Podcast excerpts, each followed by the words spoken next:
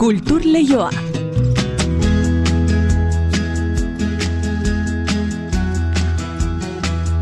Eneritz gorrotxategi, arratsaldeon. Arratxaldeon inigo. Estrenaldiz estrenaldi, antzerki gintza bizkaian, gaurkoan nabarmentzekoa, harria gantzokiak, liar lanaren, erabateko estrenaldi eskeniko duela, etzi. Bai, Richard Sagun zuzendari bilbotarrak egin du oraingoan Shakespearean interpretazio berezia, klasikoaren muñari eutxiz bai, baina kutsu garaikidea ere emanaz, ambizioaren, boterearen, ustelkeriaren eta violentziaren munduan murgildu araziko ditu ikusleak, maitasunaren eta justiziaren indarrak soilik salbatuko dituen personaiak baliatuz. Fernando Bayon artista plastikoaren esku hartzearekin gainera, irudi zirraragarri, ilun, apurtzaile eta onirikoz betea aurkeztuko zaigu.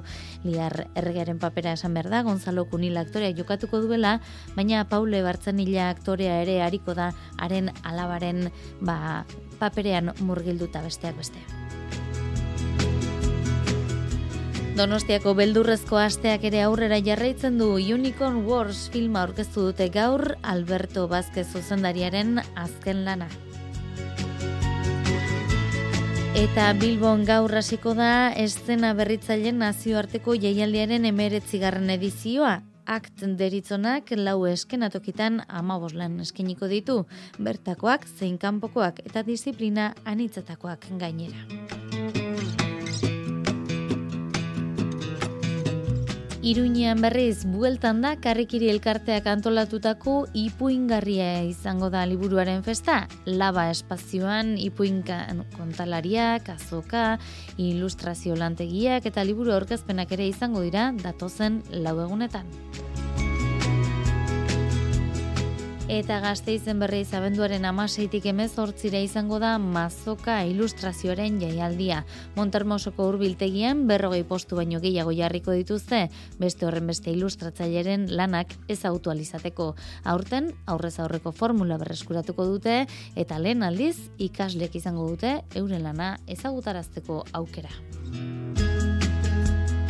Eta gaur azaroak bidituen honetan baletaren mundu eguna dugunez, balet irakasle baten gana joko dugu egun baletak bizi duen egoerarien berri jakin asmoz. Larraitz ugarte mendia izango dugu gurean gonbidatu. Barratxaldeko ordubiak eta hogeita ama minutu ditugunez, asgaitezen astelen kutsuko asteazkenarekin ezer baino lehen, arratsalde honde izula entzule. Kultur leioa zabaltzeragoaz, Euskadi irratian.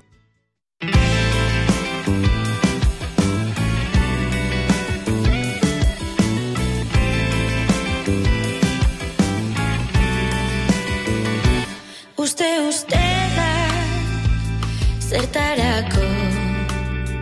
Nireak edo zureak Berdin dio. Oh, zeru beltzena Islatuko Dituzugeak Betirako Sara Zurtza abeslari donostiarra mazazpi urterekin hasi zen holtza gainean 2018an bere bakarkako lehen lan aurkeztu zuen berak idatzetako abestiak jasoz. Azken bi urtetan bere estiloaren bila jardun du Bartzelonan, Montrealen edo eta Londresen kasu. Oraingoan baina, uste ustelak kanta aurkeztu digu kartxot untsainen laguntzarekin bideoklipa ere badu, entzuten ari garen doinu honek uste ustelak izenekoak, Sara Zurtzaren azken doinu hause, hemen berriro izeneko disko berriaren lehen aurrerapen doinua izango da.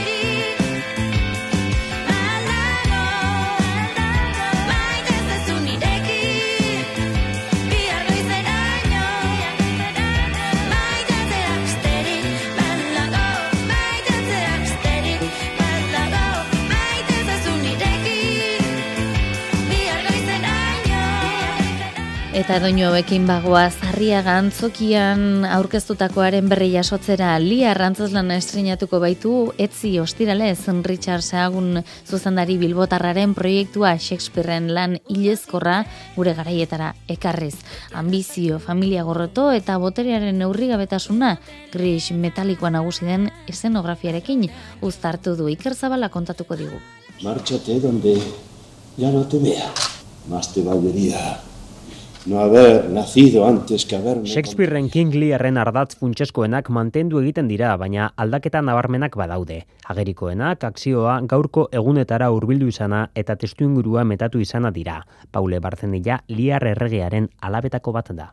E, adaptazio mm, fresko bat, dinamikoa eta nik uste dut bebai Richardrek eukin nahi izan dau publiko gaztea, ez? E, buruan nik uste dut helduko dala esentzia mantenduz, gorrotoa inbidia e, boterea. Richard Sagun egile bilbotarraren proiektu pertsonala da, lau urtetan zehar garatua. Zuzendariak Shakespearek planteaturiko violentziaz eta gorrotoz beteriko lana esteneratu nahi izan du, eta kutsu dekadente hori industriaren kolore gris eta oksidatuen bitartez gau gauzatu du. Richard Sahagún. Esto ha sido un trabajo súper obsesivo por mi parte, eh, porque yo tenía la idea de lo que estáis viendo aquí. O sea, yo, yo lo tenía muy claro. Son cuatro años de quitar, de poner imágenes, de, de hacer bocetos, de... de Aldaketak nabarmenak badira, esaterako liar erregeak bere alabei egiten dien jatorrizko galdera, dena martxan jartzen duena ez da emango. Horren trukean, komandagoen erregea da, eta bere alabak agurtzera joango zaizkio. Aldaketak aldaketa, sakoneko esentzia, berdina dela dio barzenilak. Azkenean klasikoak beti kost, bueno, kostaiten dira, ez dakizu nondik batu ez, badagoz mila aukera antzeslan egiteko, erresponsabilidade handia da. Bai oberrak eta bai pertsonaiek arnasten dituztela balore unibertsalak eta hori ez dela inoiz hiltzen, horregatik antzerkia ez da ere inoiz hilko ez. Klasiko esaten dozu eta bapatean ba, eskoa burura ematen dugu. Gonzano Kunilda, Liar Erregea eta aktore zerrenda luzean egongo dira, esaterako Lidia Onton edo Emilio Tome, baita Kepa Aleso edo Irati Herreros euskal aktoreak ere hilabete eta bi aste egin ditu azkenan entzaiuekin eta da lehenengo egunetik eh, basortu da harremane estu hori eta horrek eh, basortzen du oso kimika ona. Sortzen du konfidantza beharrizkoa dena. Fernando Bayon artista plastikoaren ekarpena ere giltzarria da liar errege honen historio lasgarri honen estetika adierazkorra eraikitzeko.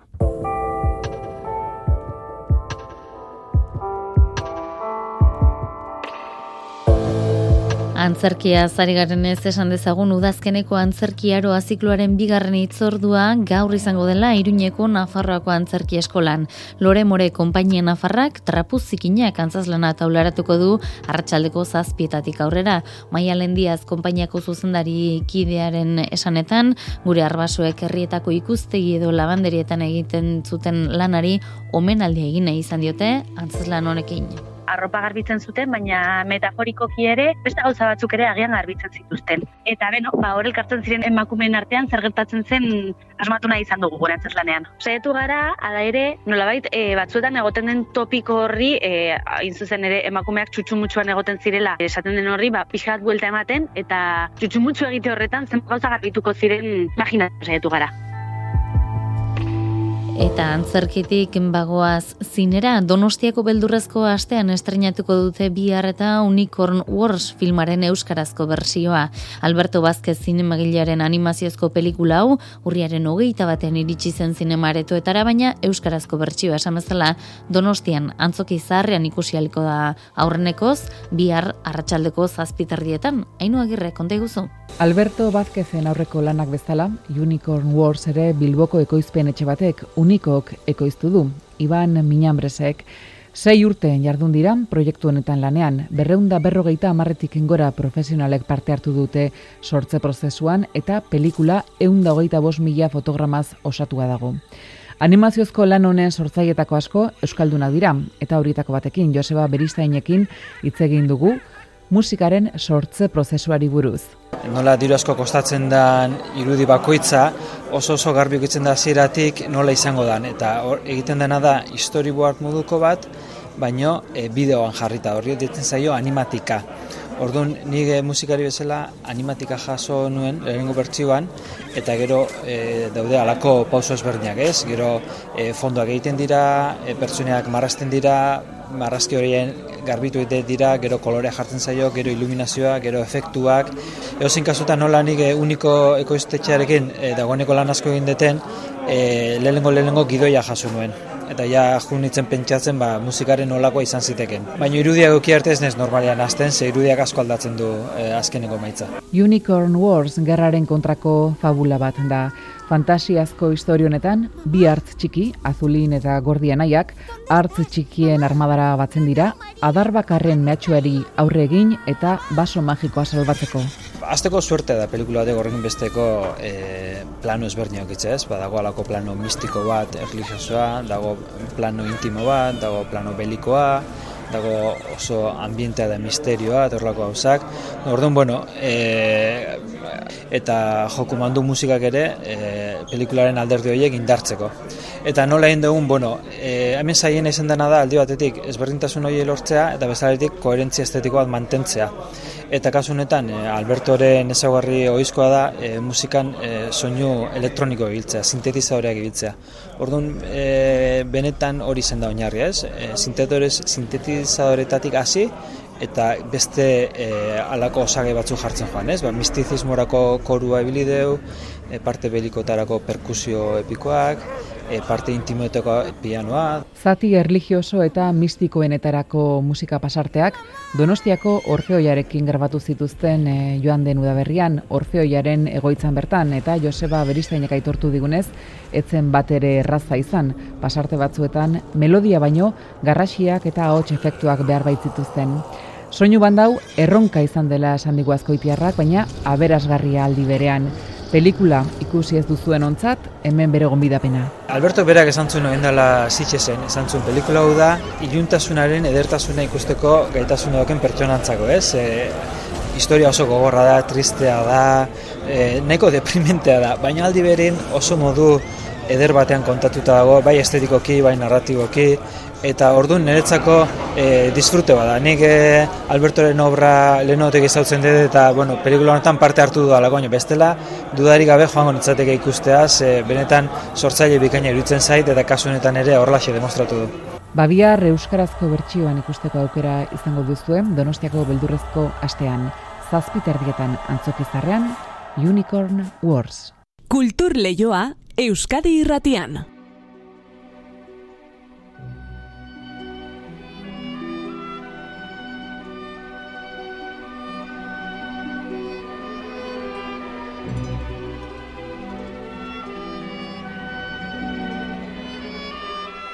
Baletaren mundu eguna da gaurkoa, eta hori dela eta gurean baleta zertan den jakiteko, balet irakasle baten gana jo dugu.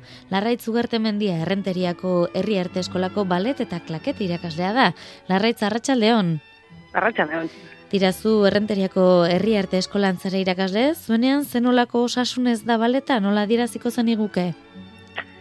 E, a ber, gure, gure eskolan, bueno, matan dugu baleta, e, garaikidea, dantz urbanoak, euskal dantzak, e, eta klakea. Eta, ber, eroz eta ikasle gehiago daude dantzaren, dantzaren inguruen. Ez, ba, ez baletan bakarrik, eh? bueno, denaren inguruan, ikusut osotasunen hartu behar degula.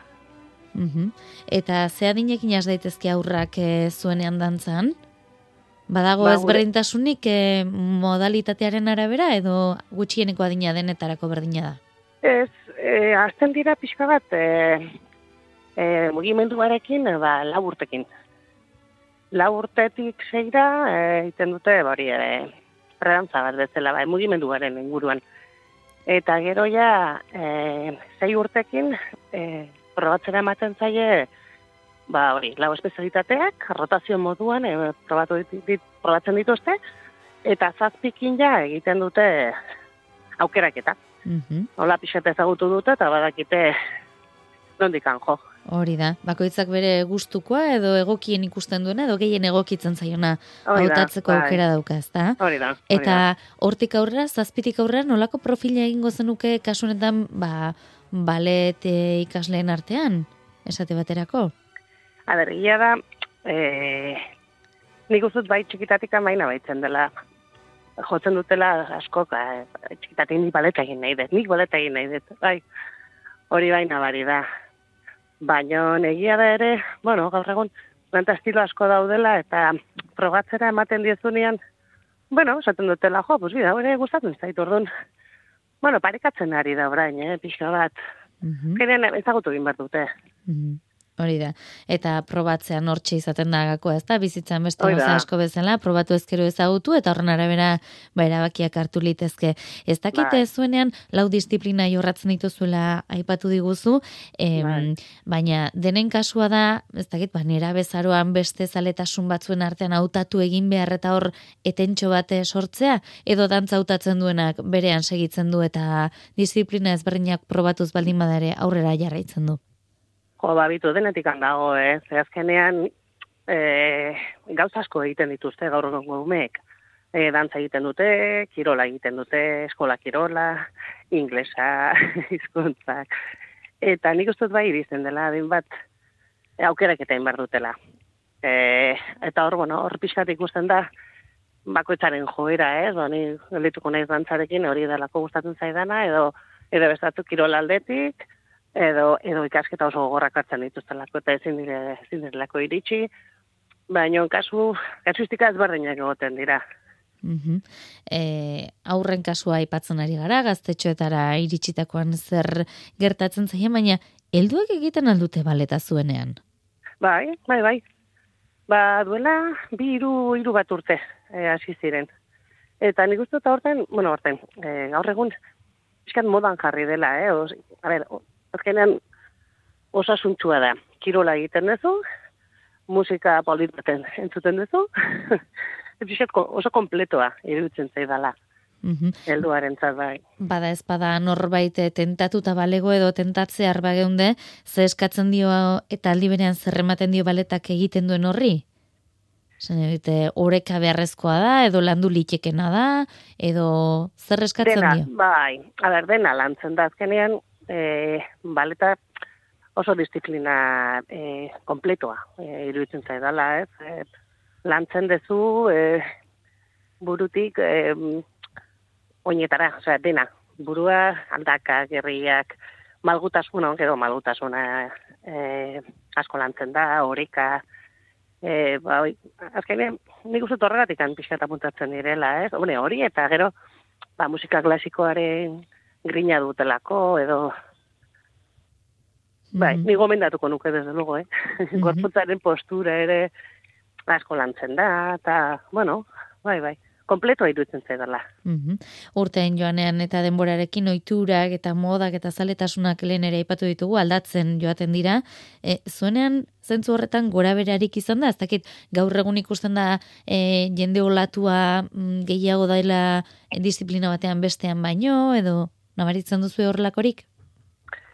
Jo, bai, da, gure kasuan adibidez, eh, duela, a ber, pandemia baino urte bat, o, bai, bai, duela hiru urte, hola, implantatu da, bai, dantza urbanoa adibidez. Eta mm, horrek pesatu zut azkenean, eh, gaur egun, ba, bizet, modan bai daudela, ba, eta normala da, eta eta egin dira gainera, eh? Ba, dantza urbanoa eta horrelako estiloak, eta hor bai nabaritu du, ba, nabaritu dugu, eh, zaletasuna dagola Habe, umek martxa nahi dute, hori hori ere hala da. Tira, eta zer du baletak beste dantza estilo batzuekin alderatuz berez egiten duena ez dakit ba klakearekin esaterako edo zertan diara biak berdin? Bai.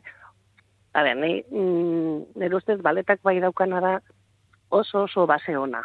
Oso base ona da, disiplina oso kompletoa dalako, eta hortikan abiatuz, ba, edo zein datze estilo egin dezakezu. Oso, oso teknika hona ematen dizu. E, egia da gaur egun horrekin bakarrikan ezin zela gelditu, de- denean bezala, eh? nik uste dut azkenean gure lanetan bezala eskatzen gaituzte polibanditek izatea, eta dantzarekin ere gauza bera, edo zein konpainietan edo hartzen baldin batzea basa, base horretatikan gero garaikidea urbanoa dela, klake dela erritmak lantzeko, eta hortikan abiatuz e, gauza pila bat egin ditzakezu. Mhm. E, zuk e, hemen ikasten hasi bai, baina gero dantzaren ibilbidean jarraitzeko nazioartera ere jo berri izan zenuen. Gaur egun ere ezinbestekoa da dantzaren esparruan sakontzeko edo aurrera egiteko nazioartera joatea larraitz. Bai, eta kristonpena da, ez. Hemen Euskal Herri mailan oso dantzari ona daude, eta dana kanpoan daude. Ez daude, hemen Ez dago, osea, ezin ez dute, desde logo, dantzaren, dantzarekin, e, dantzataz bizi. Ikasketak burutu, bueno, ikasketak egiteko ere kanpora doa jendea, eta desde logo, e, konpainiak, nena oso gutxi daude, hortaz bizial izateko. Be, hori, hor, behi esan hor, pena handia da, hemen ez daukagu, Mhm. ez dago, ez dago. Beraz, esango zenuke dantzari etzaiola behar beste babes ematen? Ez, ez, ez, ba, bat ere, bat ere.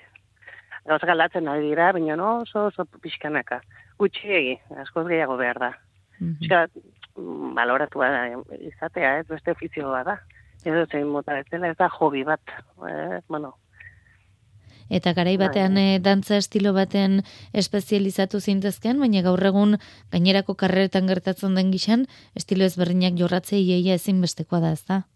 Ba, nik uste baiet, bueno, azkenean ere norberaren prepa, preparaziorako hobealik eta eta estilo ezberdina izatea, ez? O, aberastasuna da azkenean. Mhm. Eta formakuntzaz ari garenean, e, oroar, ez dakit, e, bueno, formakuntzaz aritu gara bai, baina baletaren eskaintza aldetik, programazio aldetik, zenolako eskaintzan dugu hemen? Ez dakit nahiko emanaldi eskaintzen ote diren, horrek zaletasun areagotzen laguntzen ote duen? Mira, bastan ez gustut, ba, ari direla gauzak aldatzen pixkanaka, pixkanaka, ez igual bai dago, ba, gutxi da, gehiago behar dugu, beti, beti, beti gutxi da.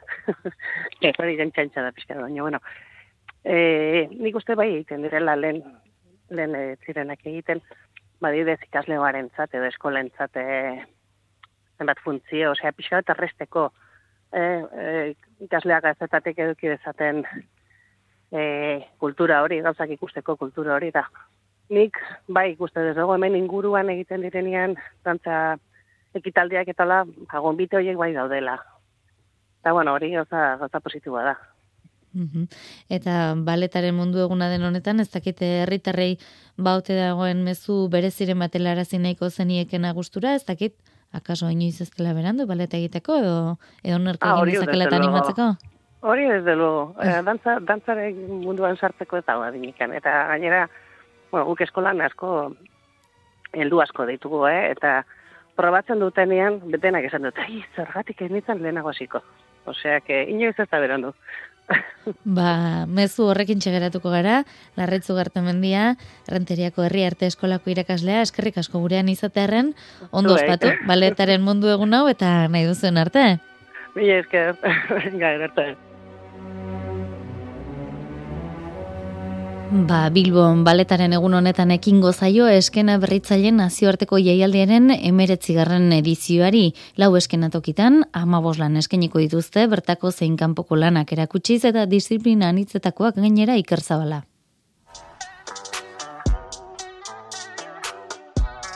Emeretzi edizio dira dagoeneko akt estena berritzaileen nazioarteko jaialdian eta bere xedea eta helburuak berdintsuak dira 2004 urrun arekiko. Joseba Lazkano, bai antzerkia erakunde antolatzailearen zuzendaria da. Estena sortzaile berrientzat eh, eginiko jaialdi bat da. Sortu zen, ba, hoxe, nolabait, eh, eskoletatik eten den jendea, hasi berria den jendea mundu profesionalean sustatzeko. Jaialdi nazioartekoa da, Kataluniatik iritsiriko Grupo Orientación Loli izango da teloia altxatzearen arduraduna personas escandalosas que no caben en el mundo performancearekin. bai Kataluniatik datoz, no ba ikuskizun ganberro bat, eta desberdin den jendea, eta hauxe munduan eh, behar duen lekua, aldarikapena, modu politikoki gogor eta, bueno, potente batekin, ere gaztetasun eta grina guztiakin.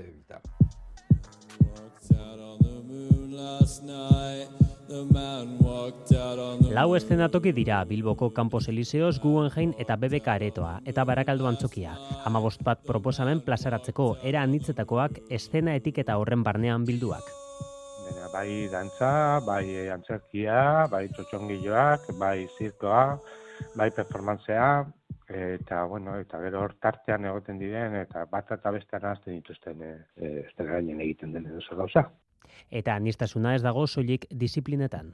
Zazpileun bat e, eskaera izan ditugu aurten, eta hortik ba, ba, egongo dira amabos bat emanaldi, ba, mundu osotik datoz. Hasi, bai, Koreatik, Alemaniatik, Errumaniatik, Greziatik, hemen estatutik hainbat.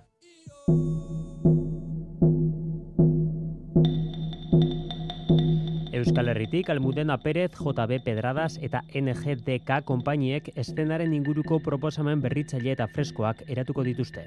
Atzitasun horrek ekatzeitu ba, ideia berriak eta, eta aldaktak.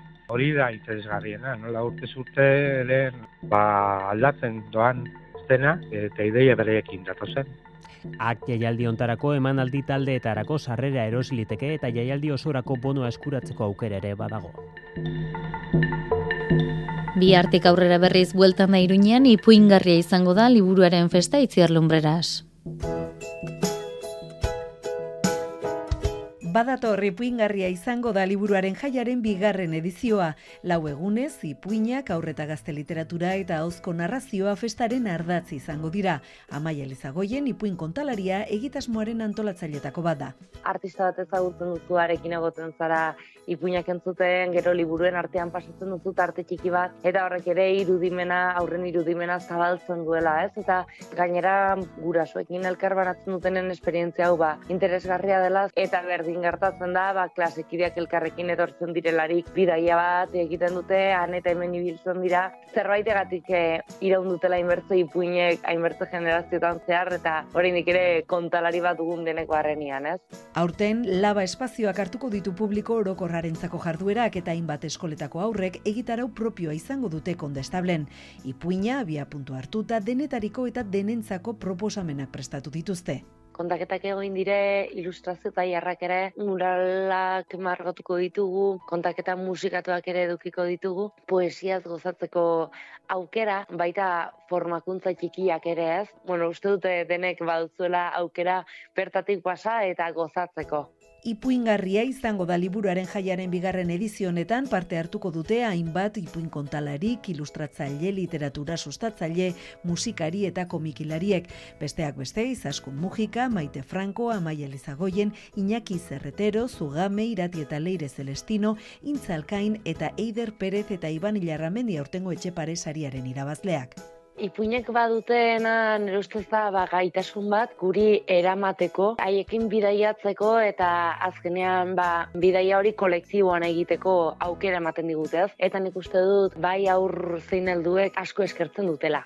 Labako jarduera guztiak doakoak dira eta ez da aurretik gonbidapeni jaso behar, ara joan eta ipuinez eta literaturaz gozatzea besterik ez dago, aurten ere ipuingarria izango baita. Babi, arretorriko garagu biharkoari dagokion ipuina kontatzera Xabira Ola eta Jose Alkain teknikan laguntzaile ditugula. Bihar arte, ondo izan eta zaindu.